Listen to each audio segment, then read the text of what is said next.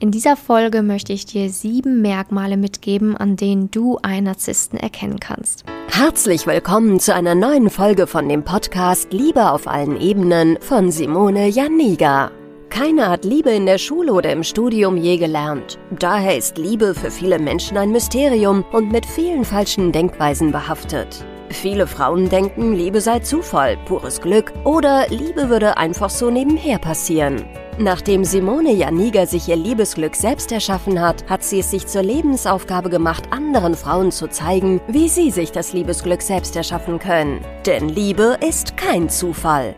Seither hat sie bereits Hunderten von Frauen dabei geholfen. Glückliche Partnerschaften, Frauen, die sich selbst lieben, Frauen, die sich aus toxischen Beziehungen befreien konnten oder Frauen, die endlich eine glückliche Partnerschaft führen, sind das Ergebnis ihrer Arbeit. Viel Spaß beim Zuhören, beim Lernen und beim Sammeln von Erkenntnissen im Podcast von Simone Janiga. Ja, ich zeige dir diese sieben Merkmale in dieser Podcast-Folge, damit du natürlich nicht jahrelang unter den Folgen einer Beziehung mit einem Narzissten leidest. Denn letztendlich ist es so, wenn du mit einem Narzissten zusammen bist, dass natürlich nicht immer einfach ist, diesen Narzissten dann wieder ganz friedlich und leicht zu verlassen.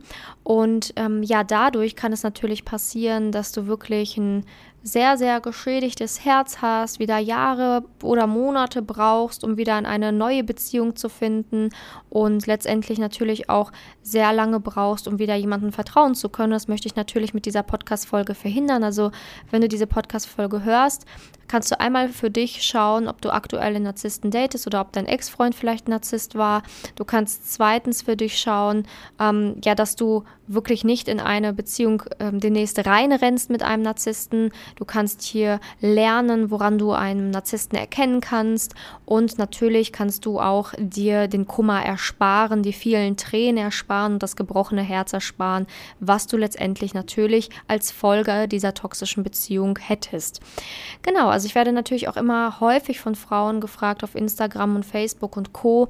Okay, woran kann ich jetzt einen Narzissten erkennen? Deswegen mache ich auch diese Podcast-Folge hier, weil ich natürlich helfen möchte, damit du für dich herausfinden kannst, okay, was sind so stichhaltige Merkmale, die ein Narzisst mitbringt. Denn letztendlich ist natürlich so, dass Narzissmus eine Persönlichkeitsstörung ist, die ausschließlich von den Psychologen ähm, diagnostiziert werden kann. Aber da Narzissten nun mal nicht zum Psychologen gehen, ist natürlich schwierig, immer diese Diagnose zu bekommen. Und deswegen habe ich mich trotzdem entschieden, diese Podcast-Folge für dich zu machen, weil das einfach ein Thema ist, was ähm, einige Frauen betrifft und ähm, ich auch immer wieder in, in Chats bemerke, uh, das ist aber eine sehr eine toxische Beziehung und könnte vielleicht sogar ein Narzisst sein. Das ist natürlich immer, wie gesagt, ähm, viel Spielraum und ähm, so eine Diagnose ist nicht ganz leicht zu machen, sondern das muss man natürlich professionell machen. Aber ich merke, das ist ein, auf jeden Fall ein Problem, ähm, womit Frauen mich immer wieder kontaktieren. Deswegen deswegen diese Folge heute. Ähm, ja, ich sehe es auch irgendwie als Aufgabe, ne? als Single- und Beziehungscoach ähm, helfe ich ja auch täglich Frauen ähm, in, in der Arbeit, also an sich selbst, aber auch natürlich, dass sie den passenden Partner für sich finden, wieder Freude am Daten haben, ähm, ja, erkennen, woran sie den richtigen Partner ähm, erkennen können und so weiter. Also da helfe ich natürlich sehr akribisch, auch dass Frauen wieder glücklich in ihrer Beziehung werden und so weiter.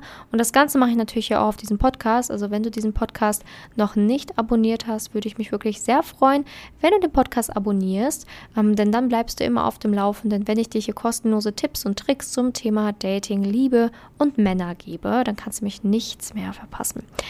Genau, also ich würde sagen, wir fangen auch an mal mit den sieben Merkmalen jetzt, ähm, die so ein Narzisst aufweist und ich fange direkt mal mit dem Anfang einer narzisstischen Beziehung an. Also wenn du mit einem Narzissten zusammenkommst, ist der Anfang häufig ne, so dieses blaue vom Himmel versprechen. Also alles super schön und oh mein Gott, das schenkt mir so viel Aufmerksamkeit und er sagt genau die richtigen Worte, die, die ich hören will.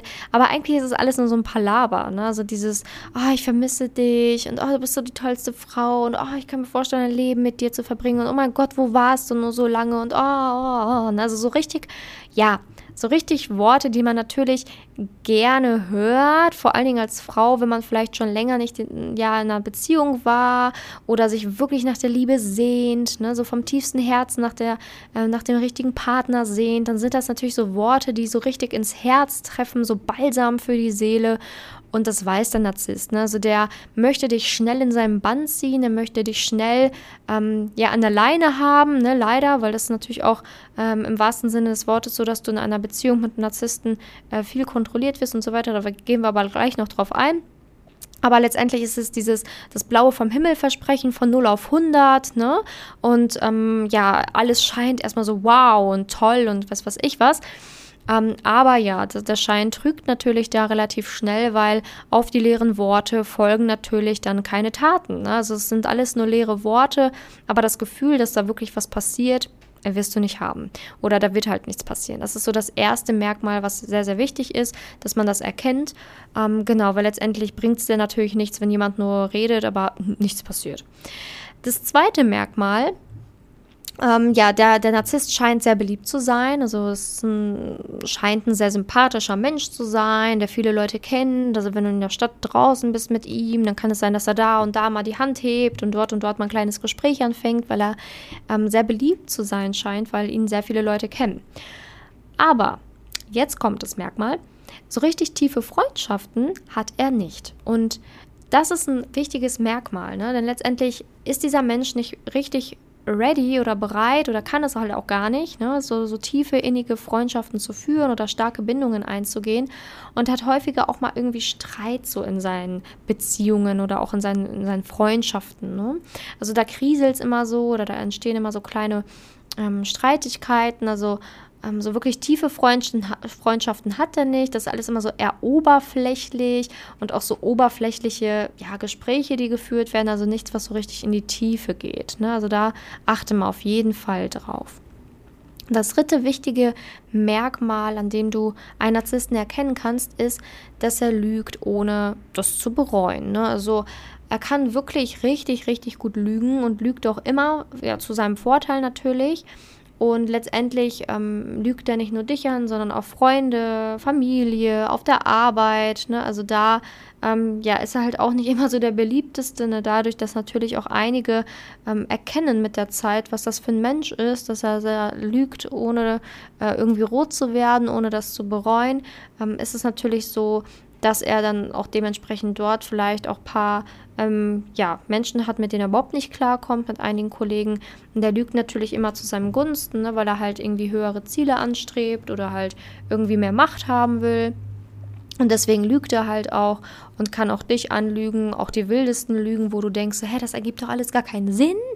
Er verkauft dir das, als wäre es die Wahrheit und du stehst am Ende da und denkst, dass du irgendwie pff, ja, doof bist. Ne? Also du, du, du denkst wirklich irgendwie, okay, vielleicht hat er ja doch recht, obwohl es eigentlich super unlogisch und absurd ist, was er dir erzählt. Also er erzählt dir einfach echt krasse Lügen, ähm, wo man eigentlich weiß, das kann nicht ganz stimmen, aber ähm, man als normaler Mensch denkt man, okay, so dreist kann man jetzt auch nicht sein. Also es kann nicht sein, dass man sowas jetzt hier lügt. Aber doch, das kann er. Also er kann lügen, ohne das wirklich zu bereuen und auch ohne eine entsprechende Entschuldigung am Ende. Ne? Also auch wenn es irgendwie auffliegt oder so, ähm, das höchste der Gefühle, was er da mal rausdrückt, ist vielleicht ein Sorry, ähm, wenn überhaupt. Ähm, Entschuldigungen kommen eigentlich nur, wenn, wenn er wirklich irgendwie nochmal, also wenn er merkt, du bist weg oder er hat dich verloren, dann kann es nochmal sein, dass er da so eine Entschuldigung ähm, rausdrückt, aber das hat natürlich wieder nur was mit Punkt 1 zu tun, die das Blaue vom Himmel versprechen. Ne? Genau, dann den nächsten Punkt habe ich schon so ein bisschen angedeutet. Das hat natürlich auch was mit diesem Lügen zu tun. Er ist nämlich sehr ich-bezogen. Also ähm, es dreht sich alles um ihn. Ähm, ja, er ist sehr egoistisch, aber egoistisch ist halt schon so ein Wort, ähm, was noch zu weich ist. Also er ist wirklich sehr ich-bezogen. Also es dreht sich alles um ihn. Ähm, ja, er ist auch immer sehr beleidigt, wenn es jetzt nicht um ihn geht. Ähm, er, die ganze Welt muss sich gefühlt um ihn drehen. Ne? So, das ist so ein, so ein Merkmal, was viele Narzissten aufweisen. Und ähm, wo du halt auch weißt, okay, pff, der ist halt sehr ich-bezogen. Ne? Also auch wenn es darum geht, irgendwie was kochen wollte Abend, es wird das gekocht, was er gerne möchte. Oder wenn es darum geht, welchen Film schauen will, oder dann schaut ihr halt den Film, den er möchte. Also er ist wenig kompromissbereit. Ne? Es ist halt eher so, dass er gerne das durchbekommen möchte, was er halt sich wünscht. Und das hat auch was mit dem nächsten Punkt zu tun, mit Punkt 5. Er möchte die Kontrolle, also die Kontrolle und die Macht über dich, ähm, über andere.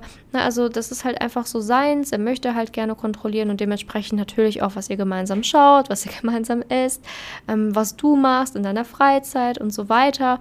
Also er hat halt einfach gerne diese Kontrolle und ähm, manipuliert dich natürlich auch so weit, dass du ihm sogar irgendwie die Kontrolle abgibst. Ne? Also das ist wirklich so, dass du irgendwann denkst, okay, vielleicht hat er ja recht. Und letztendlich ist natürlich ganz gefährlich, wenn man die Kontrolle abgibt oder wenn er die Kontrolle über dich hat, weil dann fühlst du dich einfach nur noch leer und abhängig von ihm. Ne? Und das ist natürlich ein Zustand, den sollte man nie, nie erreichen in einer Beziehung. Genau, bevor wir jetzt mit äh, Punkt und oder Merkmal 6 weitermachen, möchte ich dich hier nochmal daran erinnern, dass ich für dich eine kleine Videoserie aufgenommen habe, in der ich dir ähm, mehr zum Thema toxische Beziehungen erzähle und in dieser Videoserie gibt es auch eine kostenlose Checkliste, wo du gucken kannst, ob du an einen toxischen Mann geraten bist. Also in den Show Notes, also unter, unter diesem Podcast, also in der Beschreibung, findest du den Link zu dieser Mini-Videoserie zum Thema toxische Beziehungen plus ähm, PDF-Checkliste für dich. Genau, weiter geht's mit Merkmal Nummer 7. Und zwar ist es so, dass ähm, ja, er dir dein soziales Umfeld wegnehmen möchte. Im wahrsten Sinne des Wortes, genauso wie ich es meine. Er redet deine Freunde schlecht, er hat vielleicht was gegen Familienmitglieder, er hat vielleicht auch was gegen dein Hobby. Ähm, ja, er möchte halt einfach, dass du immer mehr von deinem sozialen Umfeld verlierst. Das hat natürlich auch was mit Kontrolle und Macht zu tun, ne? den Punkt 5, dass er halt wirklich möchte, dass du irgendwann gefühlt nur noch ihn in seinem Leben hast, nur noch für ihn lebst und nur noch bei ihm bist. Und ähm, dass du immer auf Abruf bereit stehst, so nach dem Motto. Und das kannst du natürlich am besten, wenn du kein soziales Umfeld mehr hast und wenn du alles verlierst, was dir wirklich wichtig ist. Ab dem Zeitpunkt hat er natürlich die absolute Kontrolle über dich, weil du dann natürlich extrem abhängig von ihm bist, weil sich dein Leben dann ja nur noch um ihn dreht. Ne? Wenn du keine Hobbys, keine Freunde, keine, äh, keinen Kontakt mehr zur Familie hast, dann lebst du ja auch nur noch für ihn und machst auch nur noch alles mit ihm. Und das ist natürlich auch für ihn ähm, ja super, ne? weil das ist ja das, was er erreichen möchte. Und das erreicht er dann halt, indem er dir beispielsweise dein Hobby schlecht redet oder indem er Freunde schlecht redet, da natürlich dann auch manchmal dieses Lügen- und Intrigenkonstrukt nutzt, was er auch gerne mal macht. Ne? Ähm, da vielleicht auch den Freunden eine Falle stellt, ähm, beispielsweise irgendwie sagt, so weiß ich nicht, ne?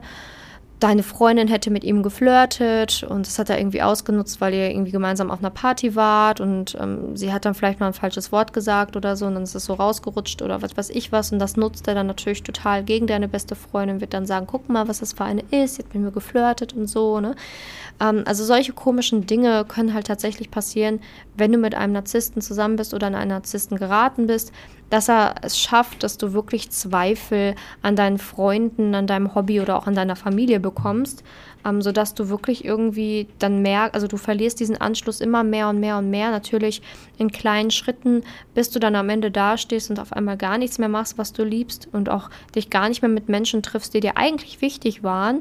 Und dann hast du quasi alles verloren und hast nur noch ihn. Das ist natürlich gar nicht schön und darf auch nicht passieren, denn eine gesunde Beziehung lebt natürlich davon, dass beide ähm, ihre Freiheiten behalten dürfen.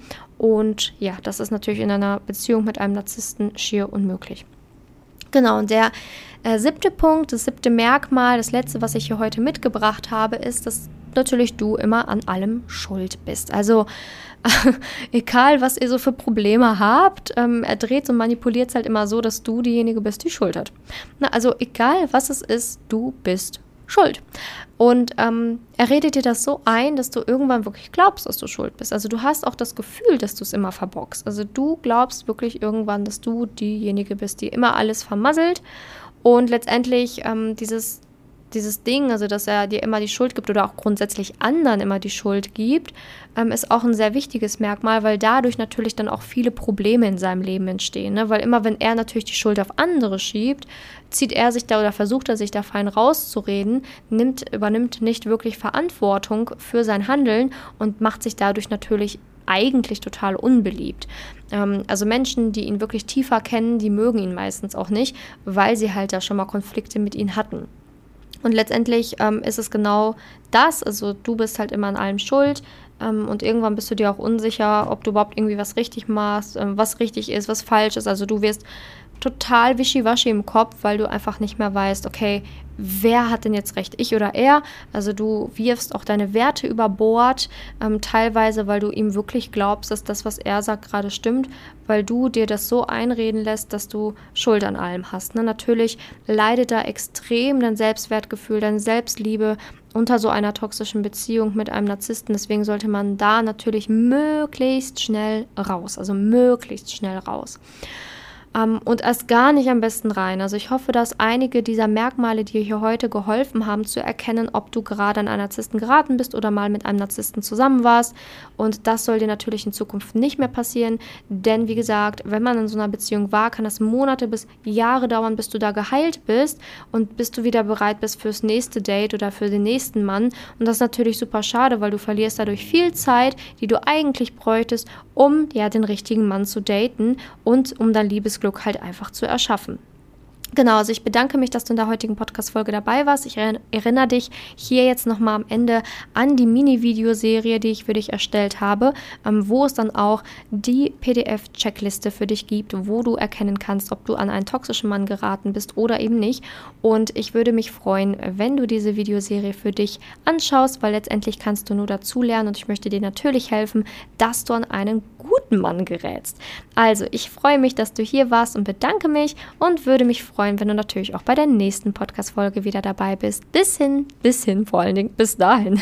Deine Simone. Danke, dass du in der heutigen Podcast-Folge dabei warst. Es wäre schön, wenn du heute einige Impulse mitnehmen konntest. Wenn auch du wissen willst, ob du für ein Coaching geeignet bist, dann melde dich doch einfach für ein kostenloses Beratungsgespräch an. In dieser Beratung wird dir gezeigt, wo du dir bisher selbst im Weg stehst, warum es bisher noch nicht in der Liebe geklappt hat und an welchen Themen du arbeiten solltest. Zudem wird dir gezeigt, wie ein Coaching im Detail für dich aussehen kann. Wenn du keine Lust mehr darauf hast, zu warten und zu hoffen und verstanden hast, dass auch du etwas aktiv an deiner Situation ändern kannst und auch bereit dafür bist, dein Liebesglück selbst in die Hand zu nehmen und von Simone zu lernen, dann trage dich für ein kostenloses Beratungsgespräch auf www.simone-janiga.com ein. Ich hoffe, dass du bei der nächsten Podcast-Folge auch dabei bist, wenn Simone wieder ihr Wissen rund um das Thema Liebe mit dir teilt.